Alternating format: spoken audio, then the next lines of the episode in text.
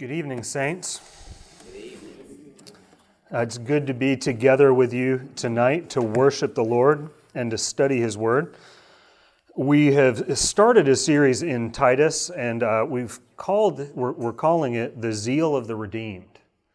And, and I don't know if y'all picked this up, but one of the things I tend to do is I tend to preach to myself and hope that there are points of commonality with those of you who happen to be in the audience.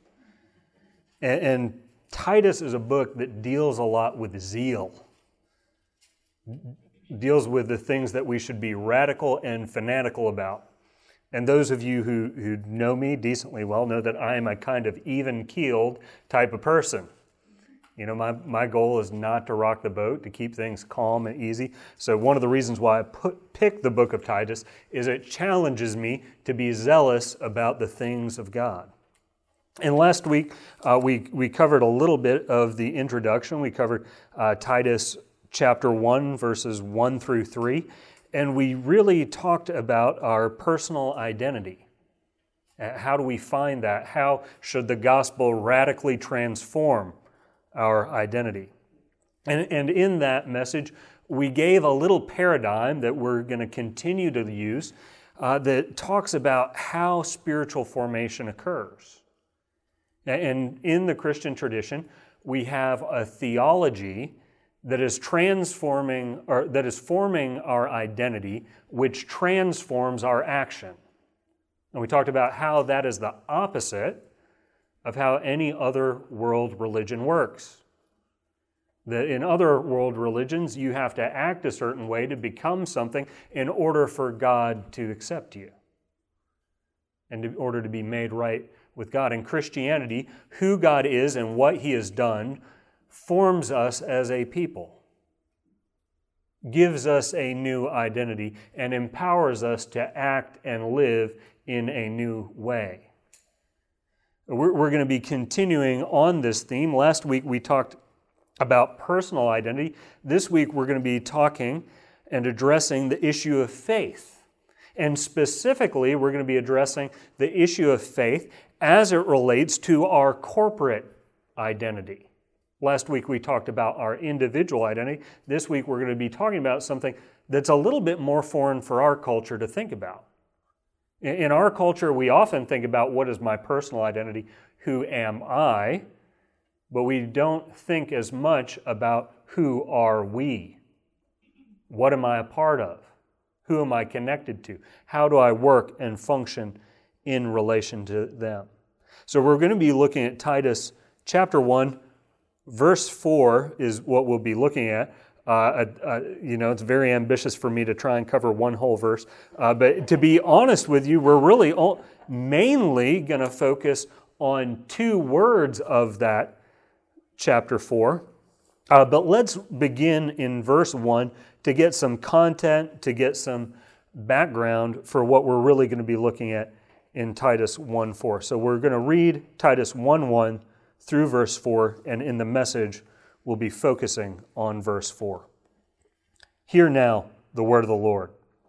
Paul, a servant of God and an apostle of Jesus Christ, for the sake of the faith of God's elect and their knowledge of the truth, which accords with godliness, in the hope of eternal life, which God, who never lies, promised before ages began, and at the proper time manifest in His Word through the preaching with which I have been entrusted by the command of God our Savior.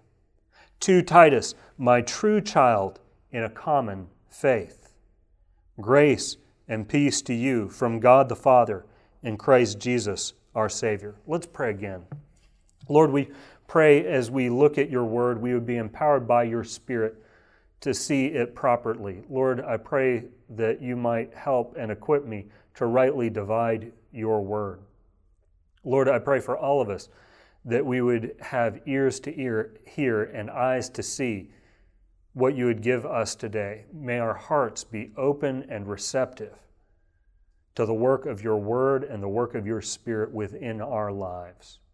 We ask this in the beautiful and precious name of Jesus Christ our Savior. Amen.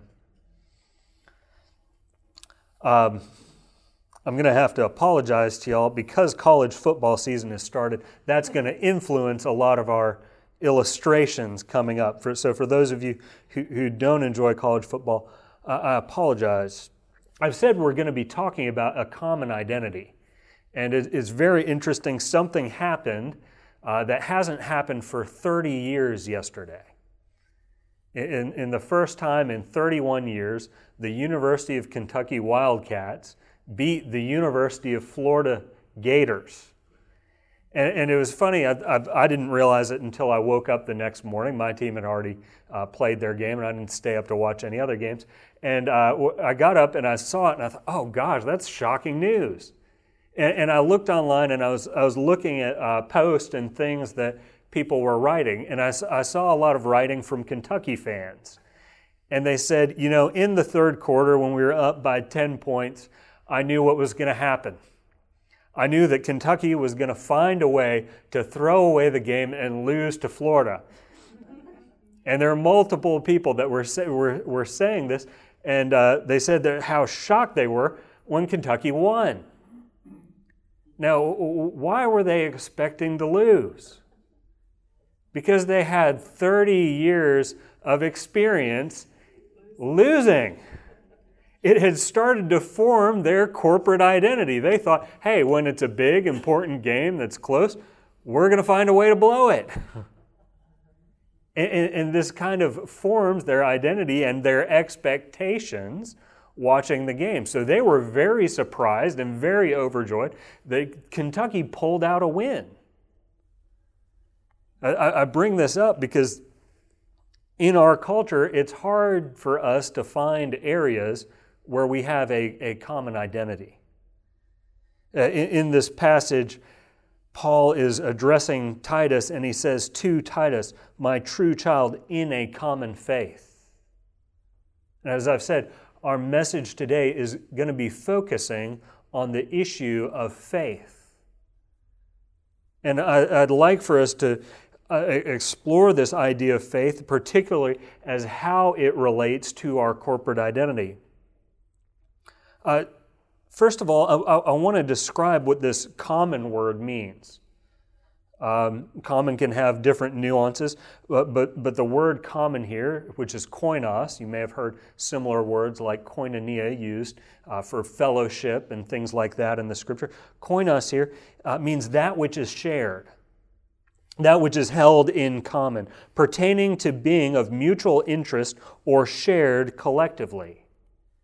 Uh, the word shows up in Acts. If you remember in the book of Acts, uh, there, when the early church is formed, it says people come and lay, sell their uh, property and lay down the money at the disciples' feet. And it said they shared all things in common.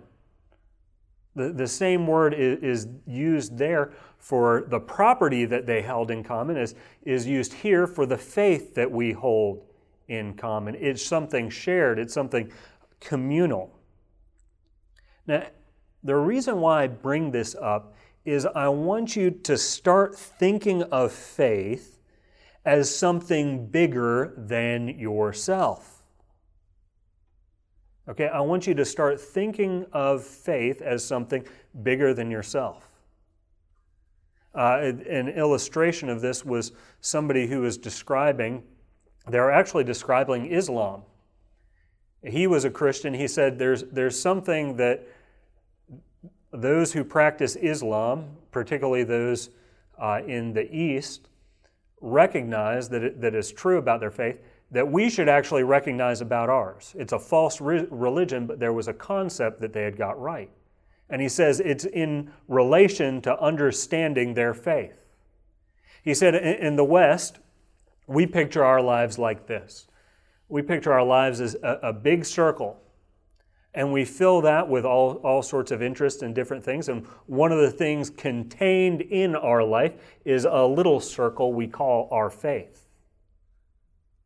He said in Islam, they have a different view. They view their faith as something much larger.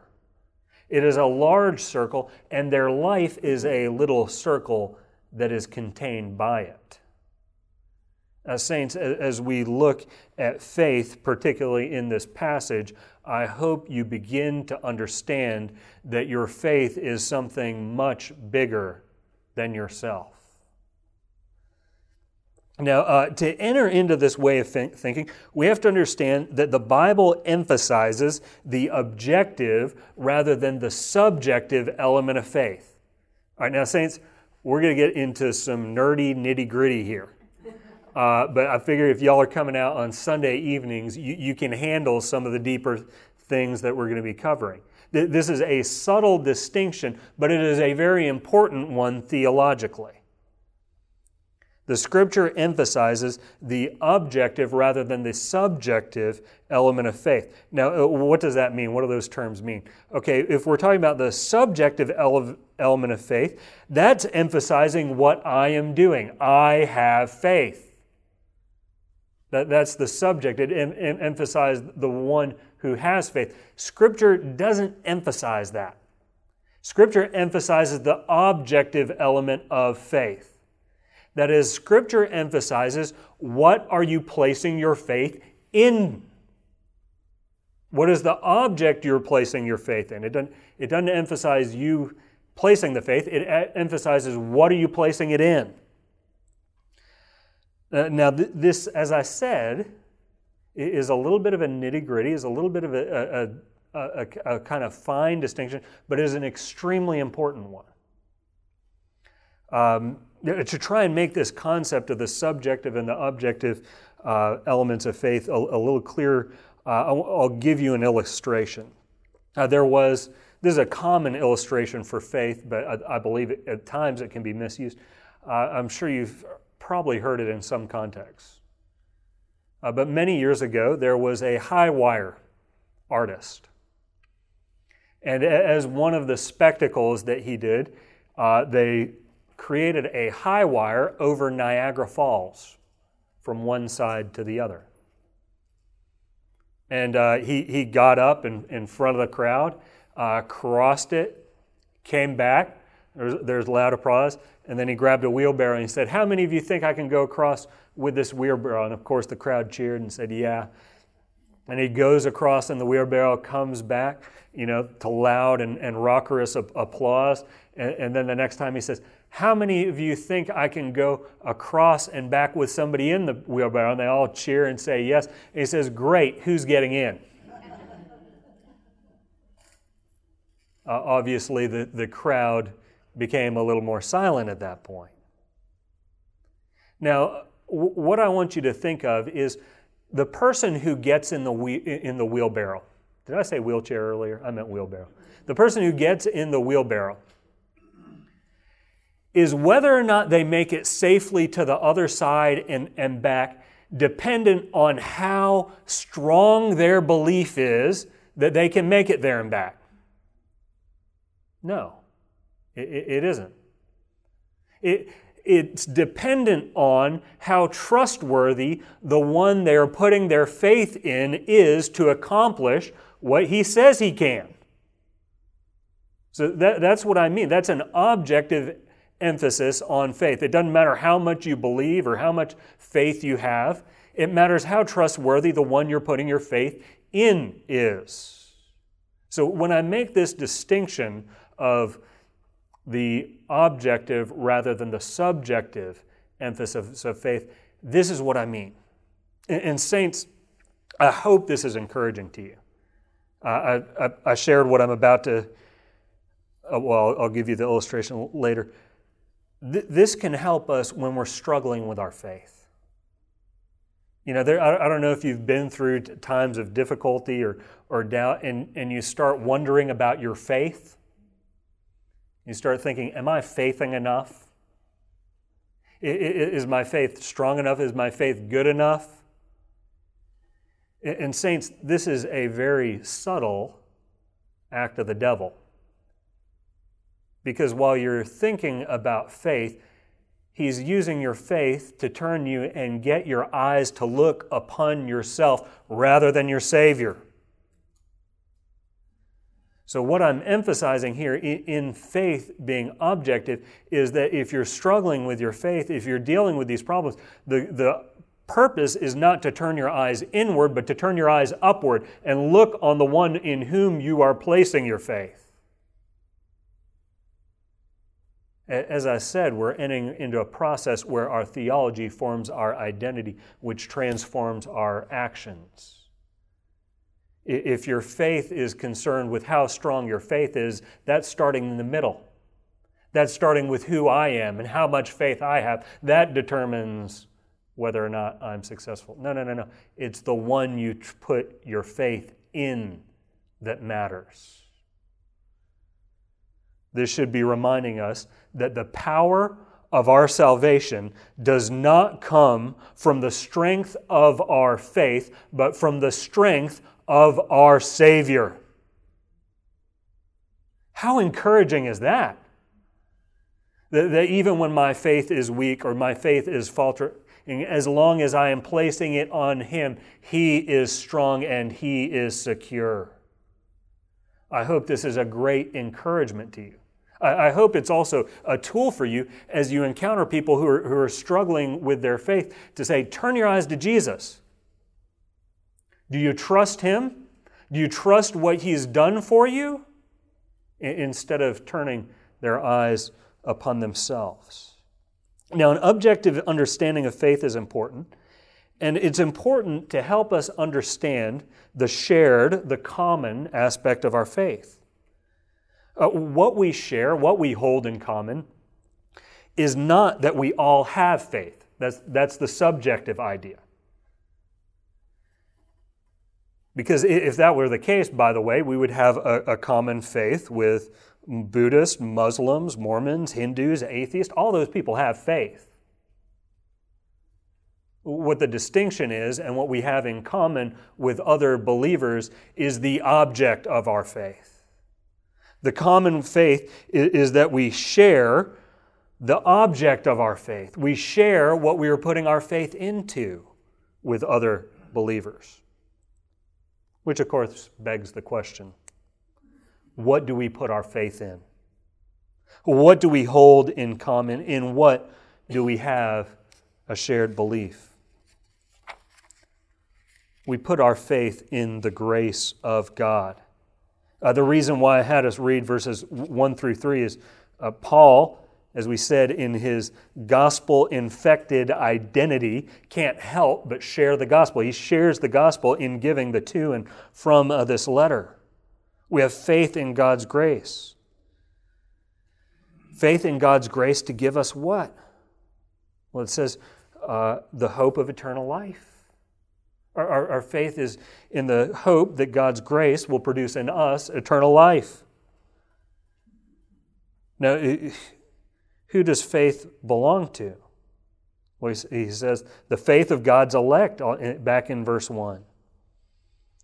When did God elect them? Well, it says before ages began. But even though it was in ages began, when was that truth revealed? It was manifest at the proper time. Where is it found? It's found in God's Word. How is this truth spread? It's spread through preaching according to the command of Jesus Christ. What is the hope of preaching? That faith will spread. Then you start back over again in this whole process. What do we put our faith in? What do we share with one another? By the way, those are two questions with the same answer. What do we put our faith in? What do we share with one another? We hold in common, we share the truth that is revealed in God's Word. We share a Heavenly Father. We share our Lord and Savior, Jesus Christ. We share an uncommon grace. We share the promise of eternal life. We share the peace of God. These belong not just to me, but to all the saints, to all the elect of God. And by the way, the things we share are things we should share. You get that? The things we share are things we should share. That is, what we hold in common, what we have in common with one another, are things that we should be inviting people into. That is, if we believe that the Word of God is true and magnificent, we should be sharing it so that mothers might believe in it. If we believe that we have a good Heavenly Father, we should be sharing Him with others. If we believe we have a powerful Savior, we should be declaring Him to others. If we believe that grace saves us, we should be declaring it to others. If we believe in the promises of eternal life, we should be sharing them with others. If we believe that we have received the peace of God, we should be sharing it with others. What God has shared with us, what we share with one another, we should share with those outside the church. We should share it with those inside the church as well. We need to be reminded and edified by these truths, by these good things that a gracious and loving Father has bestowed upon us repeatedly for the strength of our faith, for our, our encouragement, for our joy in Christ Jesus, for our zeal to do good things. We've been uh, talking about faith. I, I want to give you uh, Luther's definition of faith. Luther says faith is a living, bold trust in God's grace, so certain of God's favor that it would risk death a thousand times trusting in it. I'll repeat that again. Faith is a living, bold trust in God's grace, so certain of God's favor that it would risk death a thousand times trusting in it. And now you might be thinking, wait a minute, that seems a little bit opposed to what you were saying earlier. Uh, but look at where the confidence in this. This is a bold and confident statement. But the boldness and the confidence isn't in faith itself, is it? He said faith is a living, bold trust in what? In God's grace, certain of God's favor, that is willing to risk everything. We've said that who God is and what He has done should be transforming our identity and changing the way we live. We have a great God who has shared with us the riches of His mercy and grace. He has reconciled us to Himself and given us peace with God. You find that worth declaring? You have that, find that worth proclaiming? Last week, we, we mentioned briefly that uh, this truth, this promise of eternal life, this grace of God, is revealed in the Word of God, but is manifest through preaching. And, and we talked a little bit about how uh, we should have a broader view of preaching. You know, a lot of times when we think of preaching, we think of, you know, these wood pulpits, somebody standing behind it, some, probably somebody ordained, uh, and giving some sort of message. I, I want you to have a much broader view of preaching. That preaching is declaring those shared aspects the grace of God, the goodness of God, the glory of our Savior, the promises of eternal life, God's truth revealed in His Word with others. That can be in a small group. That can be sitting with your grandkids. I could be riding the bus with somebody. I could be talking to somebody at Kroger. I could be any number of numerous ways. Are we looking for the opportunities to proclaim the greatness of our God? Are we looking to share the things that have been shared with us? One of the things I, I hope you realize is um, we are a part of something much greater than ourselves when we enter into the Christian faith. It, it says this is something God started before the ages began. before anything else, God knew He was going to use His Son to save the world. At the proper time, it was manifest and revealed to us that the means of our salvation was the person and the work of Jesus Christ. There are many people who have come before us who have placed their faith in Jesus Christ. There are many coming after us who will place their faith in Jesus Christ. There are many here today who have placed their faith in Jesus Christ, who have believed the promises, who have heard the word, who have relied upon the Savior. The story is much bigger than any one of us. And my hope for you is that your faith is not the one way, dead end street of faith, that you are a conduit, that you are a highway through which God's grace flows and moves freely to others. We have received so much from God. We share in the riches of the mercy of God. We share in the glory of His grace. We're standing between two poles. At one pole, grace appeared in the person and work of Jesus Christ. We're to proclaim that until we reach the second pole, which is the return of Jesus Christ. He came in grace at first, He's coming in glory to establish His kingdom. In the meantime, we're to be a people who are sharing what we share with one another, which God has shared with us. That is His glory, that is His grace, that is His goodness. By the way, Paul, in his language here, is attempting to form within the people a corporate identity. He emphasizes this a lot in Titus. He, he doesn't always do this, but look at the end of verse 3. He says, uh, This preaching with which I have been entrusted by the command of God our Savior. Notice that? Not my Savior. By the way, in some passages he does say my Savior. He says God our Savior. So in verse 3, who does he refer to as our Savior? God. You can, y'all can talk back to me. All right.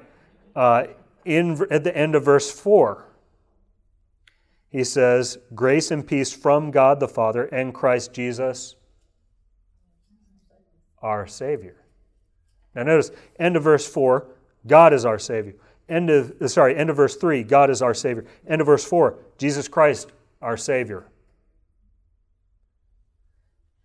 Um, Paul's getting into some theology here. He, is emphasizing, first of all, the corporate aspect. It's our Savior. Salvation is a work of God. This is very important to under, understand. Salvation is a work of God. Jesus Christ is our Savior. God is our Savior. What's that tell us about Jesus Christ? Jesus Christ is God. There's some strong theology that he's in, emphasizing here. We have a Savior. That Savior is God. That Savior is Jesus Christ. That the work that He is accomplishing in us is a work of God. Now, now by the way, in Christianity, salvation has to be a work of God. In order to save sinners who are vile, who are corrupted, who, who are beyond redemption, who are dead in their trespasses, what's a dead person do for himself? Nothing. nothing. That's about, that's about the only thing a dead person do. They can do nothing. They can decay. They can do nothing to improve their situation or their station in, well, you can't even say in life, can you? Because they don't even have that. Dead people can do nothing for themselves. It says we are dead in our sin. Our sin destroys even our capacity to respond appropriately to God. Therefore, salvation has to be a work of God. This is, by the way, part of the way in which the early church forms the doctrine of the Trinity says, well, who all is in, involved in our salvation? Well, there's God the Father who, who sends his Son. There's Jesus Christ, the Son of God, who, who dies for us. There's the Holy Spirit who works within us. In all aspects, it is God who is our Savior. He is the one who has saved us, who is saving us, and who will save us. And because salvation is from God and can only be from God, He is the only one who has the power to redeem a sinner like you and a sinner like me. He is the one from whom salvation comes. This faith that we share, this thing that we hold in common, is one of the best things that we have to share with others. Uh, we see Paul has this view too. As, as I, have said multiple times in the past few messages, this is just Paul's to and from section. And, and last week, when we looked at other uh, ancient letters, eh, they looked a lot more like the letters we send, which is Dear so and so from so and so. And here, Paul, because he has a radically changed identity, it changes even the way he introduces himself and the way he views his addressee in it. And it changes what what's the salutation or the blessing of the letter is. There are times when there would be a, salutation or a blessing from the gods. Uh, one of the letters I read, I wish I had brought it with me, talked about uh, giving blessings from a certain Egyptian god to his family in the introduction.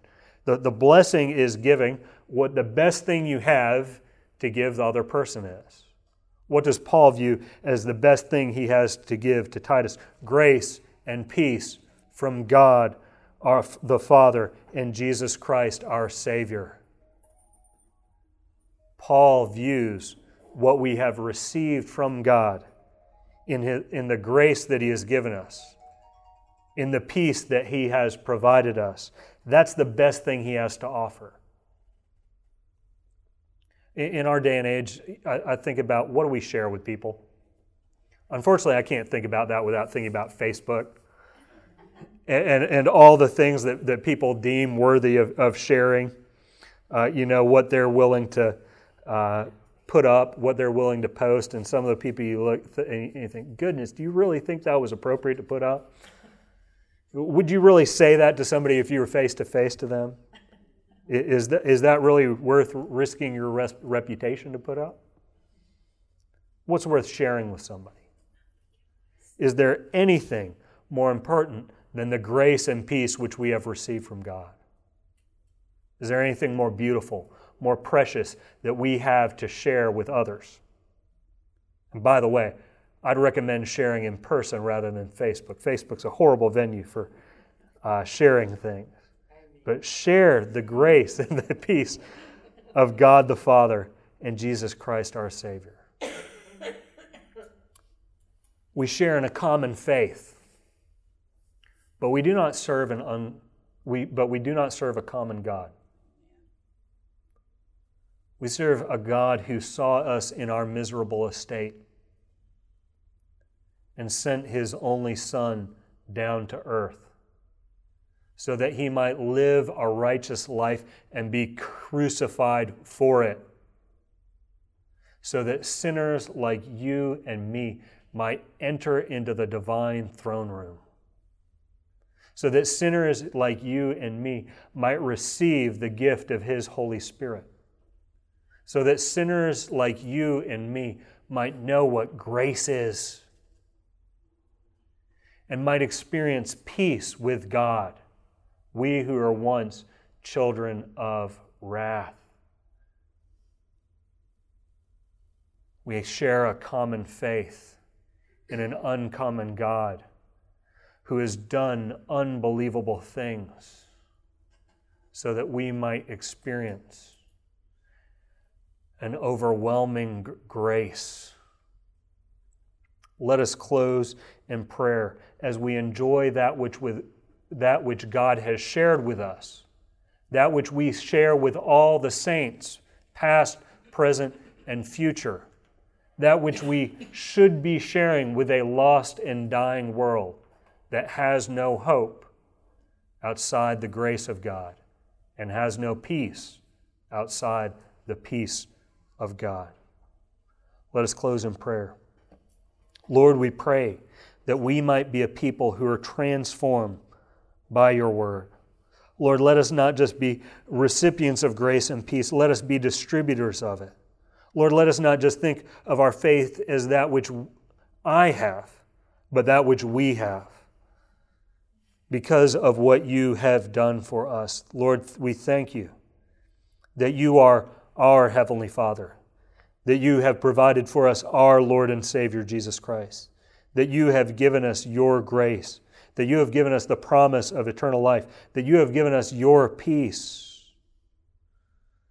Lord, we pray that we might rest in the object of our faith, Jesus Christ and his shed blood, which was poured on our behalf. Lord, may we be faithful and fruitful in sharing that which with you have shared with us, with the lost and dark and dying world, because it is worth declaring in the hope that you might be magnified and that they might see you and come to share in the beautiful gifts with which you have lavished your church. In the precious name of Jesus Christ our Savior, we pray. Amen. Our benediction is going to be very simple grace and peace from God the Father and Jesus Christ our Savior. Amen.